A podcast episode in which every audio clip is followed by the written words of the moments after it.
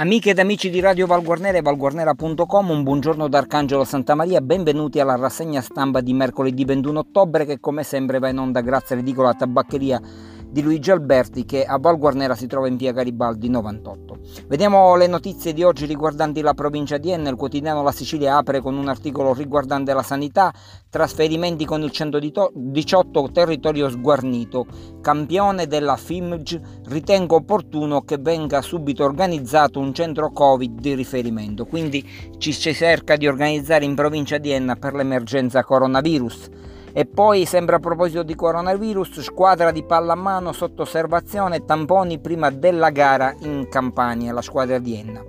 Infrastrutture per la SP50 ci sono le soluzioni, il libero consorzio mette in cantiere due ipotesi. E poi politica i giovani avviano il nuovo tempo del centro-sinistra, pensiamo a un'assemblea provinciale e presentiamo tre proposte a parlare Dario Cardaci, candidato o sconfitto alle elezioni amministrative del comune di Enna.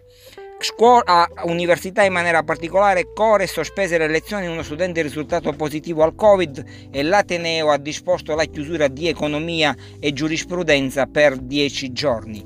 A Pietraperzia invece si è insediato il nuovo consiglio, il presidente Miciche e la vice Tamburello. Poi a Leonforte nuove norme per gli ingressi al cimitero, eh, diatriba invece al comune di Enna, eh, comune contratto integrativo ci sarà pronuncia sul merito. E poi la manifestazione della Scala della Moda, ripartono i casting nazionali tutti i vincitori delle selezioni. E ritorniamo a parlare di Covid, Piazza Armerina un intero condominio in quarantena, i residenti hanno partecipato a un funerale, salite a 18 le persone contagiate, una è deceduta. Il sindaco ha chiesto ai presidi di differire entrate e uscite delle scuole. E Piazza Armerina ancora, la battaglia contro il caro bollette idriche va avanti anche con i banchetti nelle piazze. A parlare l'avvocato Giampiero Alfarini che dice abbiamo raccolto 150 adesioni in due ore, diventeremo una forza. E sembra Piazza Armerina lo sciascia gli interventi per sicurezza e accessibilità. Il comune si affida al mercato elettronico per il completamento dei lavori all'edificio.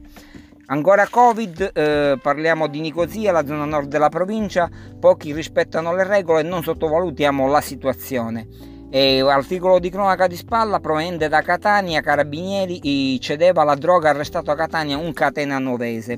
E Troina, elettrocardiogramma gratuito agli studenti per la tutela sanitaria e un aiuto alle famiglie. Alla Don Bosco, cooperazione tra l'assessore, la Fondazione Bonarrigo e l'Oasi. E chiudiamo con Agira, prima seduta dopo le elezioni del Consiglio Comunale, Giardino eletto presidente è stato votato all'unanimità.